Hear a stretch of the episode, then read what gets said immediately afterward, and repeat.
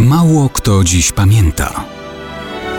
Datownik historyczny prezentuje Maciej Korkuć.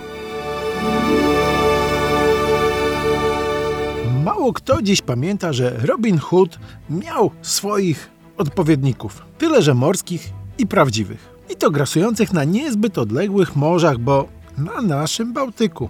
Byli to otoczeni legendami dobrych rozbójników piraci, nazywani Vitalien Brüder, braćmi witalijskimi. Funkcjonowali na przełomie XIV i XV wieku.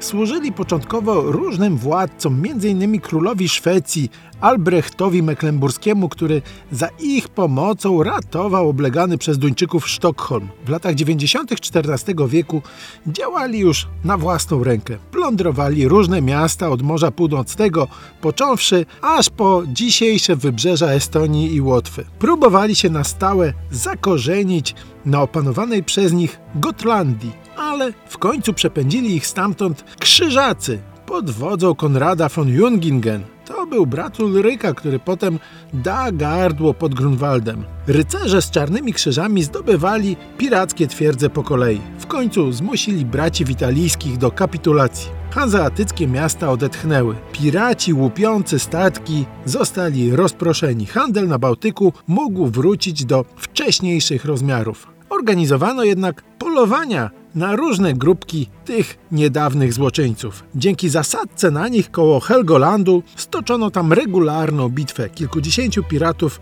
zginęło, ale 73 dostało się do niewoli.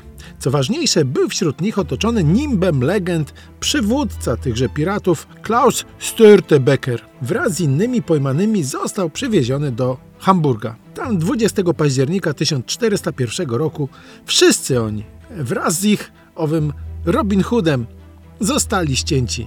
Jeden po drugim. Ich martwe głowy powbijano na kije i osadzono wzdłuż brzegów Łaby dla przestrogi.